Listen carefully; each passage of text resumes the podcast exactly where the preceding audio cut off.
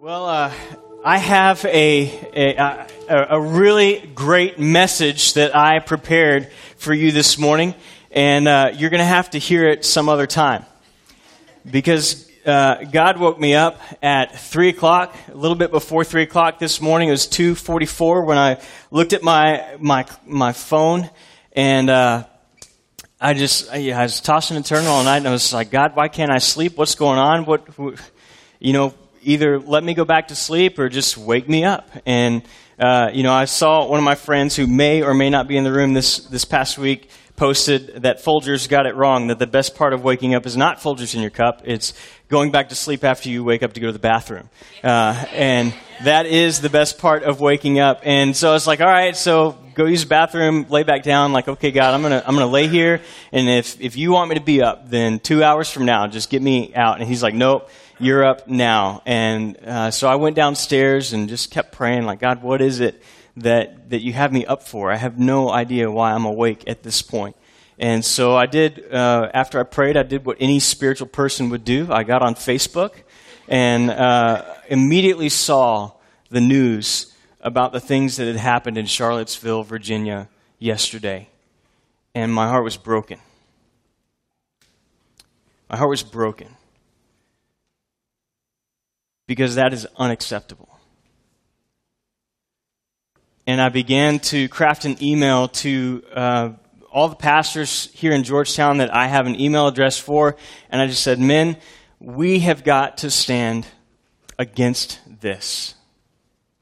And so tonight at 6 p.m. at the courthouse down on the square on the steps facing Austin Avenue, we're going to gather there. Uh, I, it may just be me and my family, but I'm going to I'm going to be there to pray for the people of Charlottesville, to pray for our nation and all the things that are happening right now, and to pray for our city, that God would protect our city from the things that are happening other places from happening here, and that that our hearts would be burdened that this is not okay. Micah 6 8 says, What does the Lord your God require of you but to do justice, to love mercy, and walk humbly with your God? And when I see things like this happening in Charlottesville, uh, I see little justice and little mercy taking place in the hearts of people. And God led me to a passage that really inspired me to, to write my email. And it's found in, in Romans chapter 12. And uh, I want us to look at the middle of the passage first. So there's not going to be any bullet points. Your bulletin notes are going to be useless this morning because I just, uh, it, it was actually in the shower that I felt the Holy Spirit say, I have a different message for you today, and this is what I want you to say. So I haven't had much time to prepare this. Um, so you'll bear with me if I lose my train of thought or if I go somewhere, uh, chase a rabbit. Can, can you bear with me through that? And, and can we uh, just, just pray before we jump in here? Heavenly Father, uh, we we just think through the words of the last song that we sang that you bring light to the darkness. Father, I'm reminded of the scripture that says men love darkness because their deeds were evil. And in the past 24, 48 hours, we've been reminded just how evil the hearts of man are apart from your Son, Jesus Christ. But we thank you that He died on the cross for our sins to restore us, Lord, that we could live not through our flesh, but through the power of the Spirit. We pray that you would speak to us now through your word, that you would change our hearts. Lord, that we would not be content as Christians to stand aside and do nothing. In Jesus' name, amen. You know, I, have seen things like this happen throughout the country over the last couple years, and I, I've never really made a big deal out of it because I've always been a little bit afraid of what do I say? If I say one thing, if, if I say something, this one crowd over here is going to say, oh, well, you, you think just like they do. And if I, if I don't say something, then this crowd over here is going to say, you're not saying anything, so you think just like they do. And so out of fear of who was going to accuse me of what, I've just said nothing. And to be quite honest, I haven't known what to say. I really haven't known what to say because the things that we're seeing in this country, the racism that we're seeing, let's use that word, racism. Can we say that word? Let's call it what it is racism. And it is sin. From the pit of hell, it is sin. And you may or may not know this about me, uh, but I'm white. If you need further proof, I will dance for you later. Uh, I am. And so I, I haven't known how to respond because I didn't want it to come across like this is just some white guilt that he feels for whatever his ancestors may have done in the 1800s, which can we say that in the name of Christianity, people have done some evil things? People have taken the word of God, they perverted it and used it for their own evil. Can we just acknowledge that as Christians this morning? And can we fall on our knees and can we go to our, our African American, our black, our Hispanic, our Asian brothers and sisters that live here in this country with us and say, please forgive us for the things that were done in the name of Jesus Christ that is not the Jesus we serve, and that is not what the Word of God teaches. Can we begin doing that? And so I've been conflicted because I, I, I didn't want to do it just because it, uh, I felt guilty about something, and I didn't want to do it just because it was the popular thing to do. Because it was, it was, you know, we're on a social crusade. That's not why I'm here this morning, because I have no idea how to respond as a white man. No idea how I'm supposed to respond. I've never been on the receiving end of racism. It's never been a part of my life. But I do know how God would have me respond as a Christian man. I do know how God would have us respond as followers of Jesus Christ. And if you have your Bible this morning, I hope you'll turn with me to Romans chapter 12. As I said, we're going to begin kind of in the middle of this passage. Uh, Romans chapter 12, verse 15 says this Rejoice with those who rejoice, and weep with those who weep. That is what we're going to do this morning. There are families, three families in Virginia this morning who are weeping because they've lost a family member. There are people who are weeping because people in their community think it is okay. It is okay to oppress them to make fun of them, to call them names, and be racist. So we are going to weep with those who weep, but I want us to look a little bit deeper. I want us to think about what would God have us do? What is it that God would have us do? So I want to go back to verse 9. It says this, love must be without hypocrisy. Detest what is evil and cling to what is good detest what is evil and cling to what is good. And that is what I feel the Word of God calls us to do as followers of Jesus Christ. When we see evil, we must stand up. Your translation may say, hate what is evil. And I love that translation even better. We need to hate what is evil, and we cannot stand by and be silent and watch it happen and think that that is okay. We must hate it enough that we stand up, that we would stand in the gap and say, if this ever comes to our city, if this ever comes to Georgetown, we will not stand silently by and watch this happen.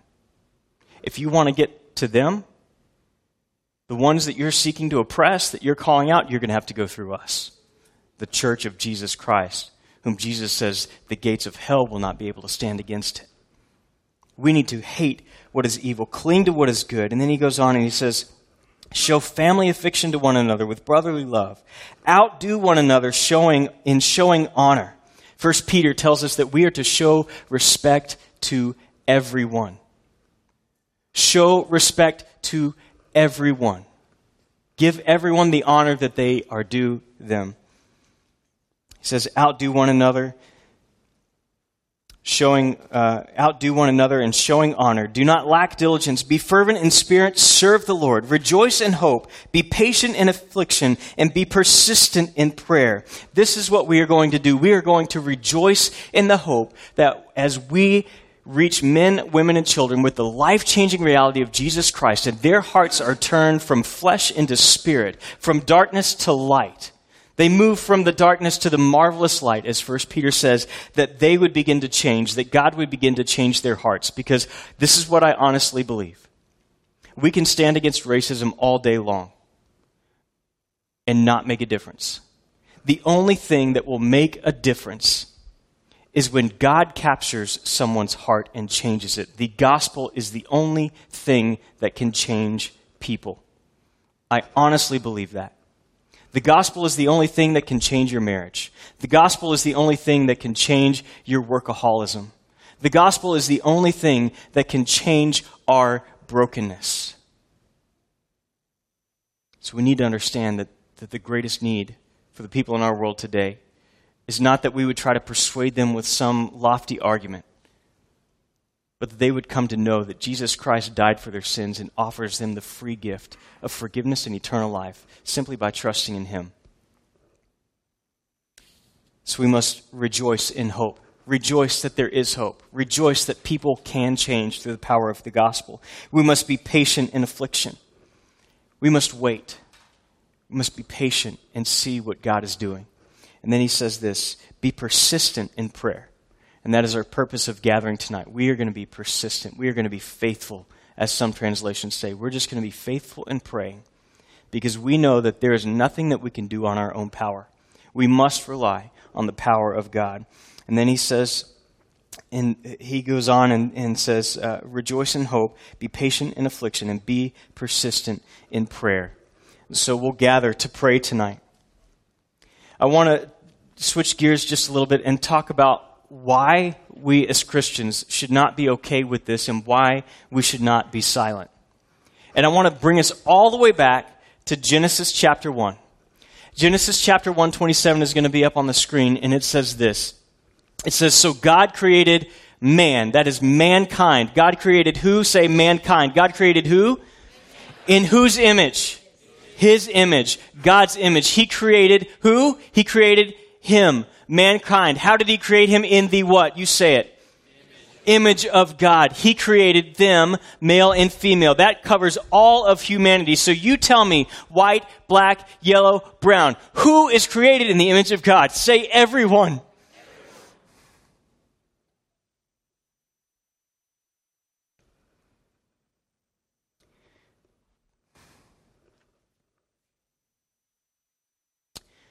When you belittle someone, when you laugh at a racist joke, make a racist comment, or even stand by while someone else does, you tear down the very image of God. You tear it down. You destroy it. Let me ask you is that what you think God desires for those of us who follow Jesus Christ? To either tear down someone created in his image. Or to allow someone else to tear someone down who's been made in his image. I don't think so. In Acts 17, verse 26 and 27, Paul says this From one man he has made every nationality. How, how many? Every nationality to live over the whole earth and has de- determined their appointed times and their boundaries of where they should live. He did this, why? So they might seek God and perhaps they might reach out and find Him, though He is not far from each of us. He made every nationality over the whole earth. Who made the races? Who made the beautiful plethora of colors that we see when we look at humanity? You can say it. God did. God created that, and it was good. It was very good. Because it was created in His image, and God has put every single one of them here that they would seek Him, though He is not far from, from them. John 3:16 demonstrates the links that God was willing to show that he was not far from them. For God so loved, what does that say? White people. Is that what it says? For God so loved black people. For God so loved Asians, Hispanics, mixed race. Fill in the blank. What does it say? Say it loud and say it proud. For God so loved the that he did what? He who did he give? His one and only son. So that what? So that how many? Who? White people? Black people, Hispanics, everyone, so that everyone who does good works gives enough to the church, shows up to enough Sundays, No, so that everyone who believes in him will not perish, but have eternal life. Those people who, every person who has been created in the image of God was worth something to him, so much so that he would send his one and only Son to pay the penalty for their sins. That's how much God loves you. That's how much God loves the people in our community, the people of different races, every single person on this earth. He loved them enough to send his one and only Son to bear their sins so that they could know that simply through faith they would have eternal life and spend eternity with him. That's how much he loved them. Later in Scripture, after Jesus has died, resurrected, and then ascended, we get to Acts chapter 2. Jesus has completed his mission by dying on the cross for our sins. And then 50 days later, he ascends. And his disciples are left like, now what? So they just pray for a week. They pray and ask God to do something. And then finally, they, they, they receive the Holy Spirit on the day of Pentecost. And all the people gather. And, and I just I want to read this from Acts chapter 2 real quick because to me, this is important. Don't put the picture up yet. I want you to hear this. Acts chapter 2. Listen to the groups of people that were there Parthians, Medes, Elamites, those who live in Mesopotamia, in Judea, in Cappadocia, Pontus, and Asia, Asia, uh, Phrygia, uh, and Pamphylia, Mesopotamia, in, in, in Judea and Cappadocia, Pontus, Asia, Phrygia, and Pamphylia, Egypt, and parts of Libya near Cyrene, visitors from Rome, both Jews and proselytes, Cretans and Arabs. We hear them speaking the magnificent acts of God in our own languages on the day of Pentecost, the day that God comes down, delivers his Holy Spirit to the people that they could proclaim the resurrection of Jesus Christ, the life, death, and resurrection of Jesus Christ. Did you hear all the different people groups represented? I want to put this map up here. See, Pentecost was a special holiday for the Jews. And people who had been converted to Judaism from all over the world would come to celebrate the day of Pentecost. Do you think it was by accident that God waited until the entire world had gathered in Jerusalem that he would send his Holy Spirit so that the gospel of Jesus Christ could be proclaimed not just in Jerusalem, but to people from all over the world? You think about you think about the different nationalities and races that are covered on this map. And you see that God's heart truly is for the world, for all people. If God's heart is for all people and you call yourself a follower of Jesus Christ, your, Christ, your heart must be for all people. No questions asked. Period. I want us also to look at Ephesians chapter 2 verse 14. Paul says this, "For he Jesus is our peace, who made both groups one and tore down the dividing wall of hostility in his flesh." He tore down the dividing wall of hostility in his flesh. Paul is writing to a group of people, Jews and Gentiles. They did not mix. In fact, I, when I was in college, I, I, came across, it's called the Cotton Patch version of the Bible. And it was translated by a man in the deep south near Atlanta during the 1950s. And he was having this, uh, a struggle getting his people in his church to understand what is the Jew and Gentile. What is the deal here? And so this is the 1950s, and so he actually went back and retranslated it and used places in Georgia. Atlanta was Jerusalem, and he used all these places to contextualize the gospel for his people, and he used whites and blacks as the way to demonstrate. Here is the tension. Think about what's going on in the early 1960s, the late 1950s, and all the tension that's going on. And so he preached to his white congregation that this is what it means that Jesus has made the two groups one. And it's not just Jew and Gentile, it's every nationality that are one in Christ. It says he's broken down the dividing wall of hostility. That dividing wall of hostility exists between us and God primarily. And when that breaks down, when that breaks down and we have right relationship with God, we can have right relationship with one another. And all division and hostility towards other people must go away. This is why we, as Christ followers, cannot be okay with racism. This is why we, as Christ followers, cannot stand by silently. It's because we have a message that the entire world needs to hear. We don't just defend someone because they're a Christian. We defend them because they're created in the image of God, that God loved them enough to send his only Son. And they need to hear. They need to hear that the dividing wall of hostility has been broken down. And we are here with a ministry of reconciliation, is what Paul says. We have a ministry of reconciliation. So then, what do we do with the perpetrators of racism?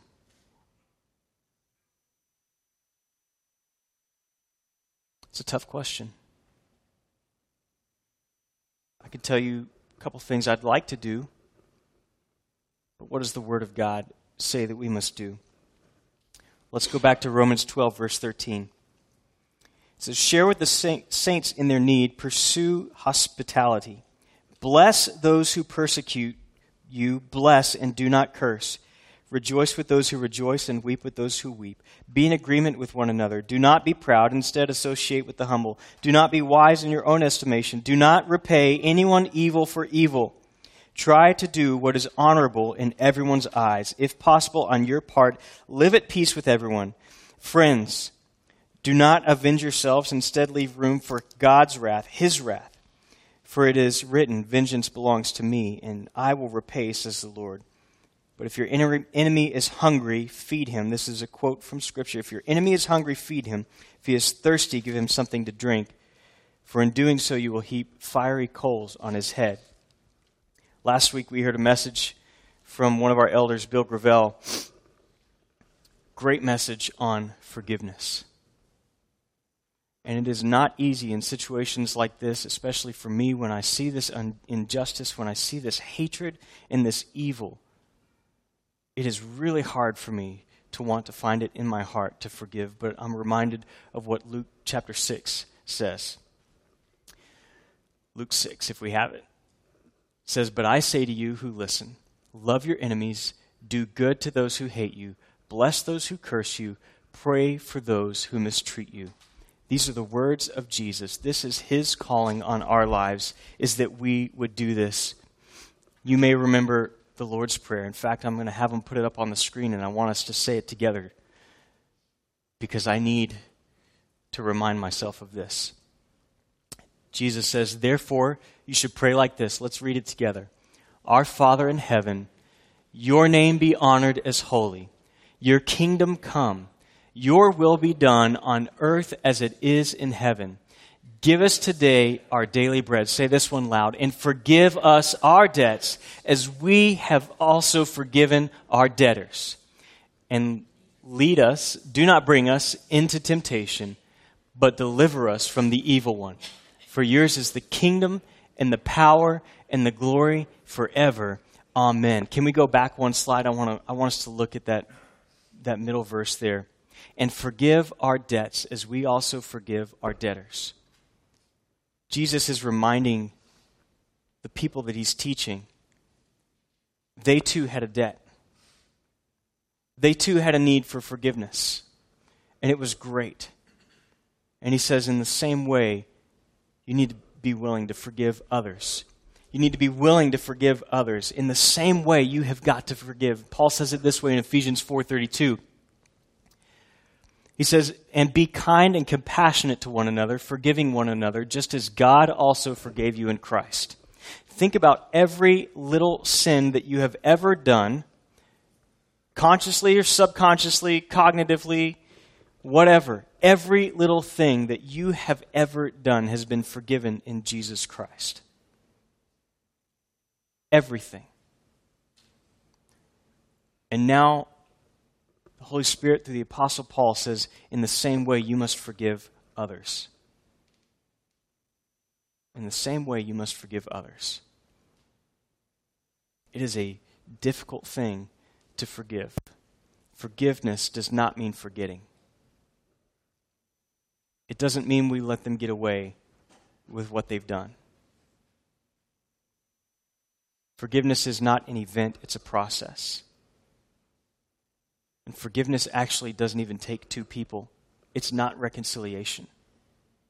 It doesn't mean that we have to reconcile with this person.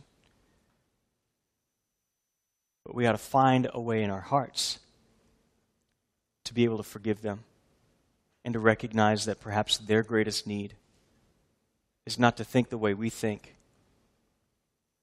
but their greatest need is for a Lord and Savior, Jesus Christ. And for, for them to understand they are created in the image of God, just like the one they're attacking. In order to get to a point where we're willing to share that with them, that we would not withhold anything from them, we've got to get to the point where we're able to forgive. Where we're able to forgive. I got to be quite honest that there are times when I see not just racism, but other injustices. It's really hard for me to want to find it in my heart to forgive. But then I remember that apart from Jesus Christ, apart from Jesus Christ, the reality of hell is real. And that is not something I would wish, even on my own worst enemy. I want us to look lastly at Romans 12:21. Romans 12:21 says, "Do not be conquered by evil, but conquer evil with good." When I read this this morning, thought, what is the good? What is the good that he wants from us? I believe he's already told us in verse 15 to rejoice with those who rejoice, to weep with, uh, excuse me, uh, in verse 12, Rejoice in hope, be patient in affliction, and be persistent in prayer. That we would combat evil with good. The proclamation of the gospel, the proclamation of hope. That we would persist, and that we be faithful in prayer.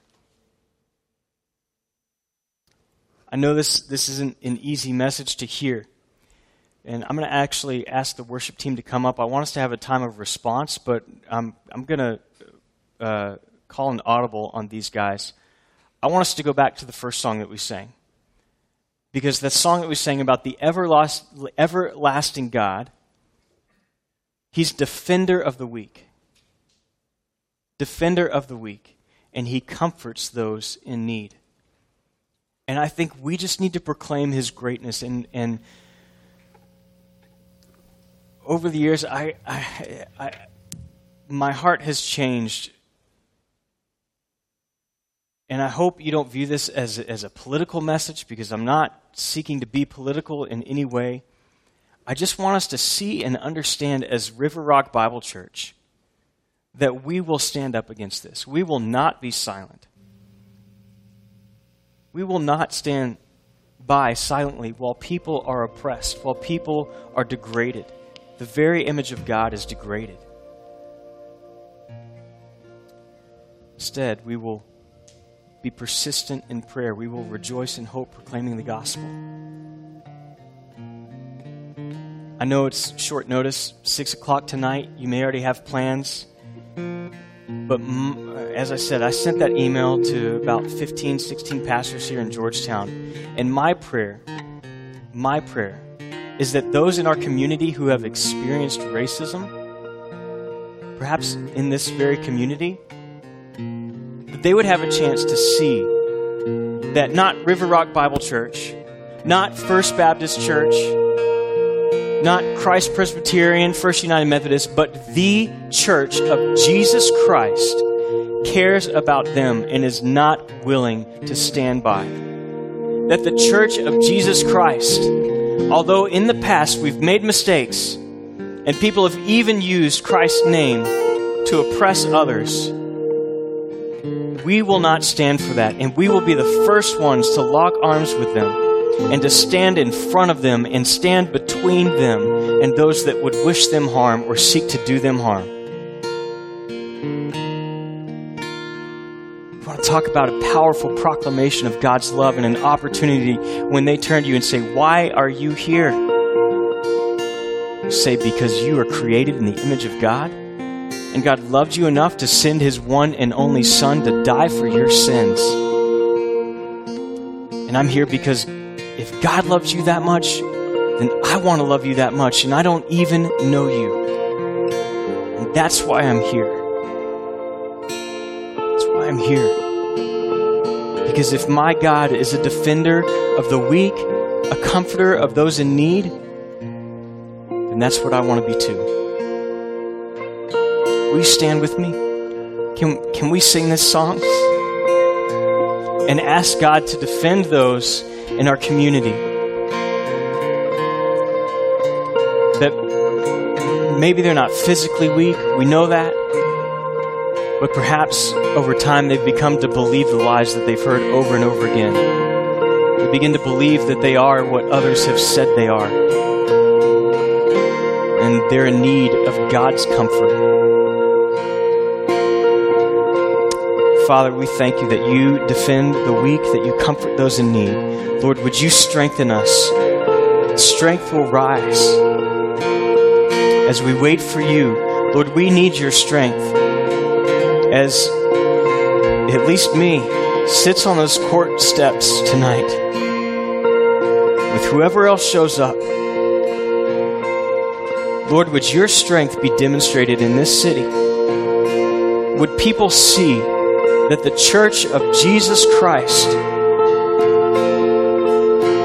would not stand idly by, would not be okay with your image being degraded, and that we would push back darkness not through our strength, not through power, not through resistance, not through violence, but through your power, through your might and your strength, as we seek to do good. Christ's name we pray. Amen. You